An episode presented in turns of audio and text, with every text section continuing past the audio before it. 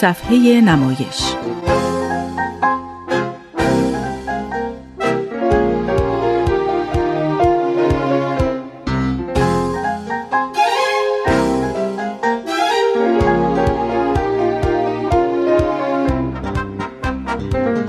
همراهان عزیز به صفحه نمایش خوش آمدید.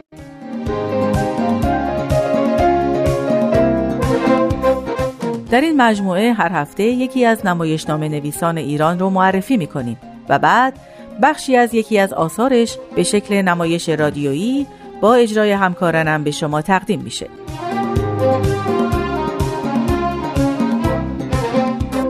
هفته گذشته بخش اول سرگذشت رضا کمال شهرزاد رو شنیدید.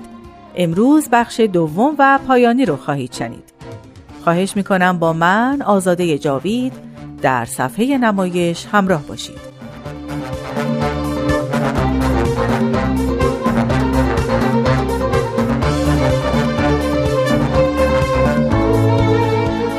در سال 1308 رضا کمال نمایشنامه مجسمه مرمر رو نوشت و خودش نقش اول رو به بهترین وجه بازی کرد. سال 1309 درخشانترین و پربارترین فصل ادبی رضا کمال شهرزاد بود. او در این سال چند نمایشنامه رو تعلیف و یا ترجمه کرد و اونها رو به ابتکار خودش به صحنه برد. همین سال بود که نمایشنامه عباسه خواهر امیر رو در سالن تابستانی جامعه بود به روی صحنه برد. در سال 1311 نمایشنامه حرم خلیفه هارون الرشید و یا عزیز و عزیزه رو در شماره های هفت تا یازده مجله مهر منتشر کرد. این اثر با اقتباس از کتاب انژلو اثر ویکتور هوگو و با تلفیق چهار قصه از داستانهای هزار و یک شب نوشته شد. اندیشه مرگ خواهی در این اثر کاملا آشکاره. رضا کمال شهرزاد به طور مداوم کار می کرد و کارهای مکتوب و نمایشی او با استقبال عمومی مردم مواجه می شد. اما گاهی هم شرایطی پیش می آمد که شهرزاد رو از محیط هنری دلزده می کرد. نامنگاری های شهرزاد در سال 1309 با وزارت معارف نشون میده که شهرزاد از اینکه نمایشنامه هاش بدون اجازه او و گاهی به شکل ناقص و جرح و تعدیل شده به نمایش در می آمد معترض بود. شهرزاد در اوایل سلطنت پهلوی اول بزرگترین و بلکه تنها نمایشنامه نویس ایران شناخته می‌شد. او هنرمندی حساس و آثارش سرشار از عشقهای پرشور بود. دوره خلاقیت ادبی و هنری شهرزاد مصادف شد با سلطه اختناق و سانسور. از ویژگی های مهم آثار رضا کمال شیوه استفاده او از زبان به عنوان یک عنصر مهم در ادبیات نمایشی و همینطور طرح شخصیت زن به عنوان شخصیت محوری نمایشنامه هاش بود.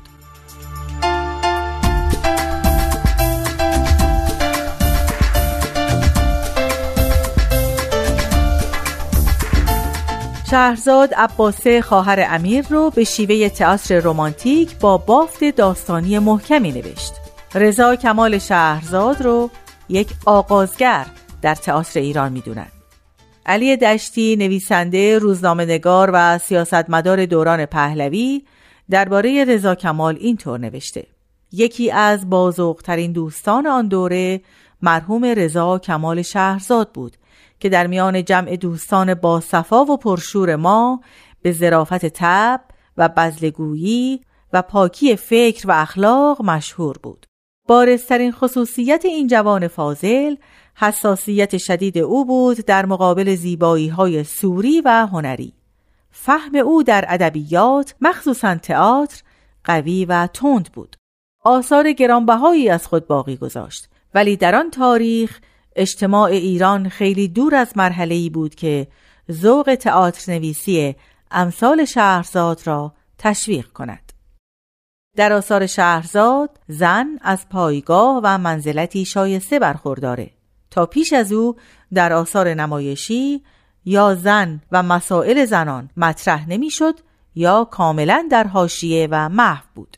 رضا کمال شهرزاد امیدوار بود که تئاتر ایران روز به روز بر رونق و شکوهش افزوده بشه و هنگامی که دید هنر نمایشی ایران به علت رقابت های ناسالم و تنگ چشمی های یک عده مردم سودجو و اعمال سانسور شدید و نبودن تشویق و قدردانی دچار فطرت شده به کلی ناامید و پریشان شد و شور و هیجانی که داشت کم کم به سردی و خاموشی گرایید. با این همه باز هم مدتی در برابر ناملایمات پافشاری کرد و برای اینکه زندگی سادش رو بگذرونه وارد خدمات دولتی شد.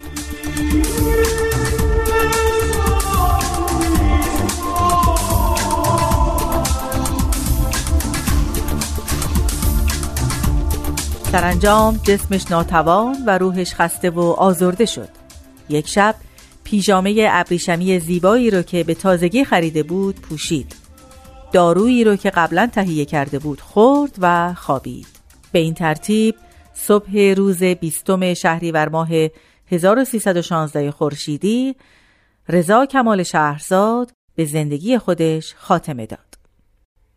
رضا کمال شهرزاد در مدت زندگی کوتاهش آثاری شایسته از خودش به جا گذاشت. از ترجمه های شهرزاد میشه از اینها نام برد. سالومه اثر اسکار وایلد، افسانه عشق و ستاره شرق اثر عزیز حاجی بیکوف. آثار اقتباسی او هم عبارتند از شب هزار و یکم، عباسه خواهر امیر، شاهزاده خانم یک شبه، در ظلمت شب و نوشته های او هم اینها هستند پریچهر و پریزاد، زردشت، گلهای حرم، مجسمه مرمر، اپرت زنهای پاشا.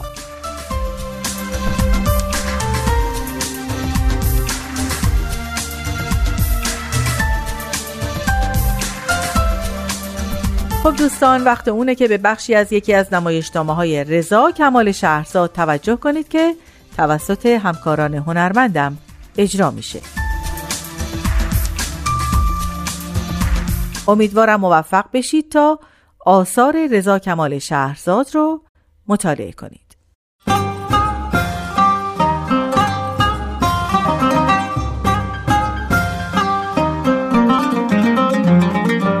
حرم خلیفه هارون الرشید یا عزیز و عزیزه.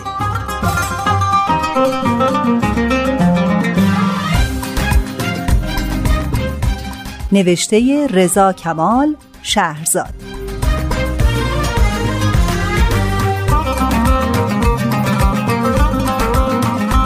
کارگردان آزاده جاوید.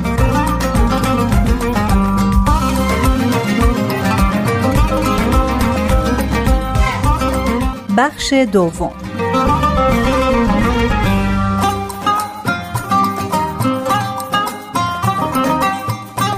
شب سوم.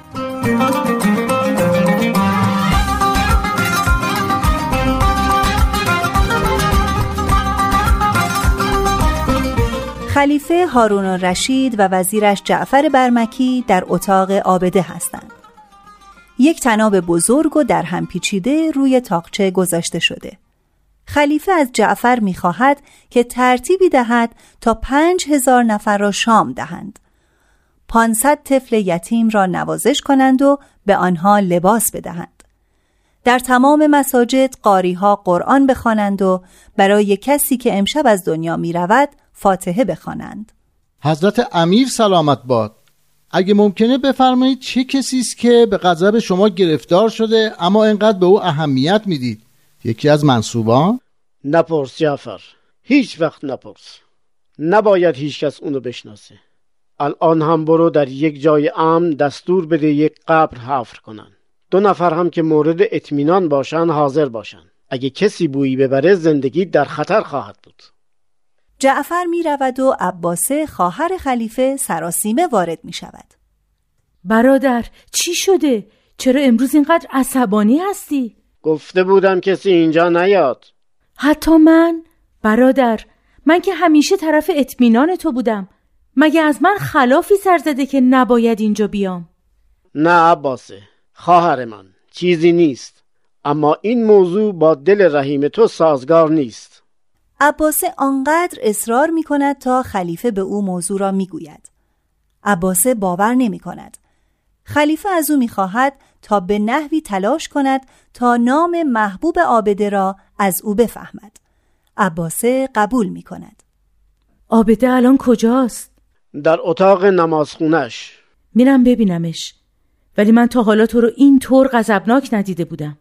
برو عباسه ببینم چه می‌کنی. اطاعت می‌کنم.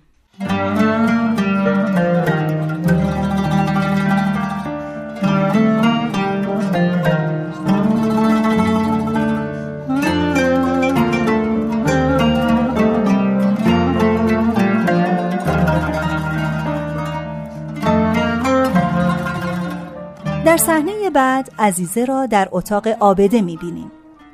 خلیفه از او خواسته به آنجا بیاید. خلیفه وارد می شود به عزیزه می گوید که آبده همسر عقدیش با مردی دیگر به او خیانت کرده. گویا شبگردها جسد سلیم را پیدا کردند در حالی که یک کاغذ در لباسهایش بوده که خطاب به آبده نوشته شده. عزیزه نامه را می بیند و خط عزیز را می شناسد. خلیفه می خواهد امر کند تا آبده را با تناب خفه کنند.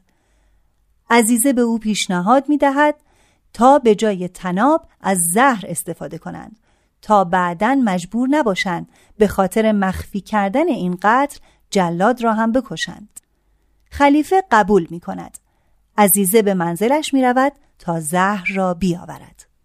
بله اینطور بهتره همونطور که خیانت مخفیانه انجام شده باید مجازات هم پنهان بمونه. آه عباس آمدی؟ بگو ببینم چی شد. هرچه سعی کردم نشد. پس حاضر نشد اسم اون خائن رو بگه؟ خیر واقعا متاسفم. یه خواهش دارم. عباسه خواهش می‌کنم. منو تنها بذار. عباسه می رود آبده وارد می شود حضرت امیر درسته که می‌خواید دستور بدید منو بکشن؟ بله درسته. آخه به چه جرمی؟ من هیچ کاری نکردم. من گناهی ندارم. فقط به یک شرط جانت رو میبخشم. این که بگی کی این نامه رو برای تو نوشته.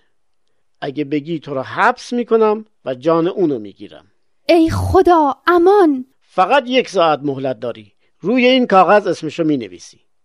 وگرنه برای مردن آماده باش. خلیفه می رود و عزیز از در کوچک وارد می شود. به او می گوید که سلیم را او به قتل رسانده. از آبده می خواهد که با او فرار کند. آبده بدون آنکه به او بگوید که محکوم به اعدام است از عزیز می خواهد که برود و منتظر خبر او باشد. عزیز می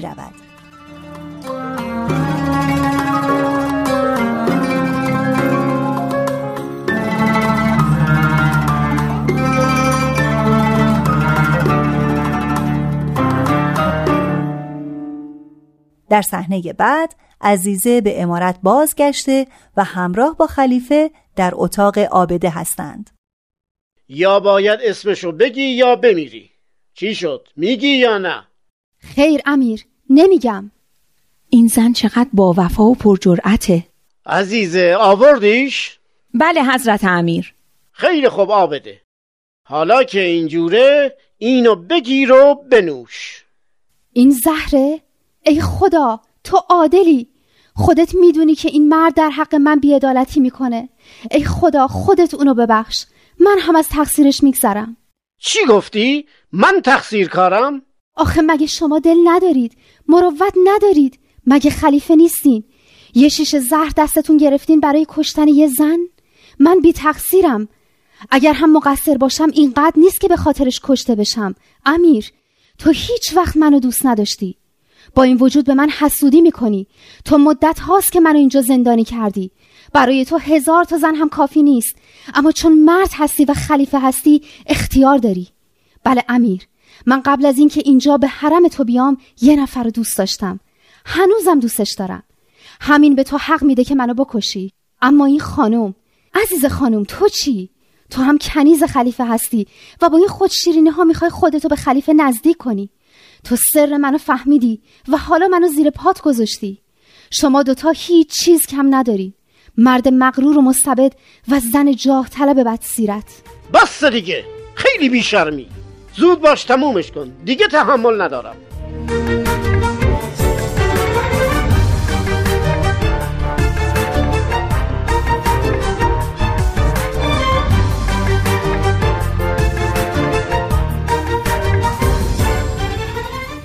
آبده باز هم با صحبت و شکایت در نوشیدن زهر تعلل می کند.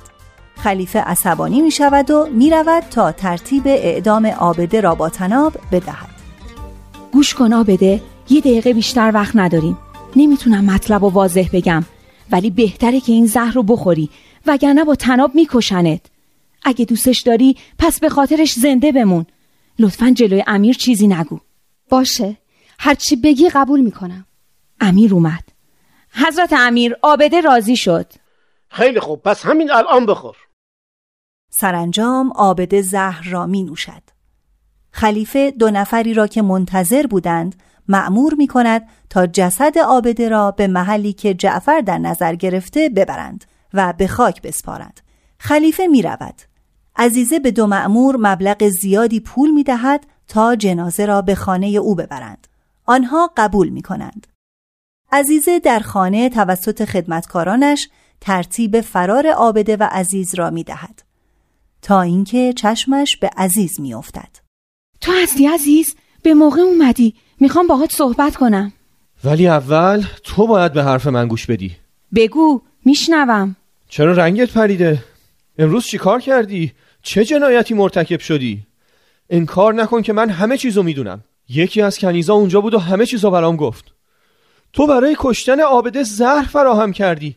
ولی بدون اگه تو زهر داری منم خنجر دارم. وقت خیلی کمی داری. حاضر باش. نه عزیز منو نکش. مگه نمی‌خوای حقیقت رو بدونی؟ یعنی اینقدر من در نظرت خار بودم که حالا می‌خوای منو بکشی؟ به من بگو تا حالا هیچ منو دوست داشتی؟ هیچ وقت. همین برای کشتن من کافیه. خنجر نمی‌خواد. تو اونو دوست داشتی. بله من اونو میپرستیدم. پس خوب شد که بهش زهر دادم. ولی تو مطمئنی که من اونو کشتم؟ مگه نه اینکه تو و خلیفه و آبده تو اون اتاق بودین؟ هرچی اون بدبخت برای جونش التماس می‌کرد شما اعتنا نمی‌کردین. بالاخره تو رازیش کردی زهر رو بخوره. تو این کارو کردی. اشتباه می‌کنی. ثابت کن. من زن بدبختی هستم. هیچ کس منو دوست نداشت. کسی به من اعتنا نمی‌کرد. اما من تو رو دوست داشتم. تو بعد از مرگم می‌فهمی که چقدر این احساس واقعی بود. ولی تو به زنی که من دوست داشتم زهر دادی. تو اونو کشتی. کجاست؟ به من بگو اون کجاست. خیلی بیرحمی. قلب منو شکستی. این شیش ماه منو بازی دادی.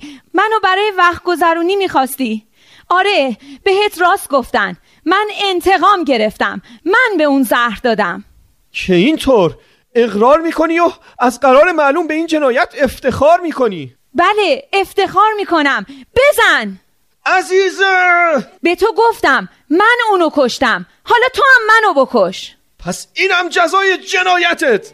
آه به, به قلبم زدی. عزیزم دست تو بده. دست تو بده به من.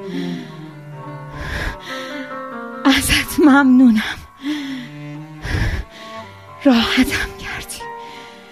راحتم کردی.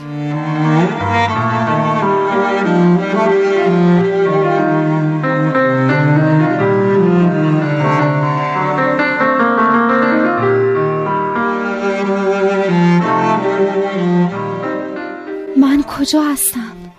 عزیز؟ چی میشنوم؟ این صدای کیه؟ عزیز.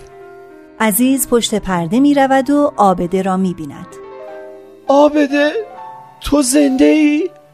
خدایا این چه کاری بود من کردم؟ تو کاری نکردی. من خودم می‌خواستم بمیرم. خودم دست تو هدایت کردم. کی آبده رو نجات داد؟ عزیزه به خاطر عزیز. ای اما چقدر من بدبختم. کمک کنید کمک کنید تو رو خدا کمک کنید نه فایده نداره. خوشحال باش. فرض کن که اصلا من نبودم.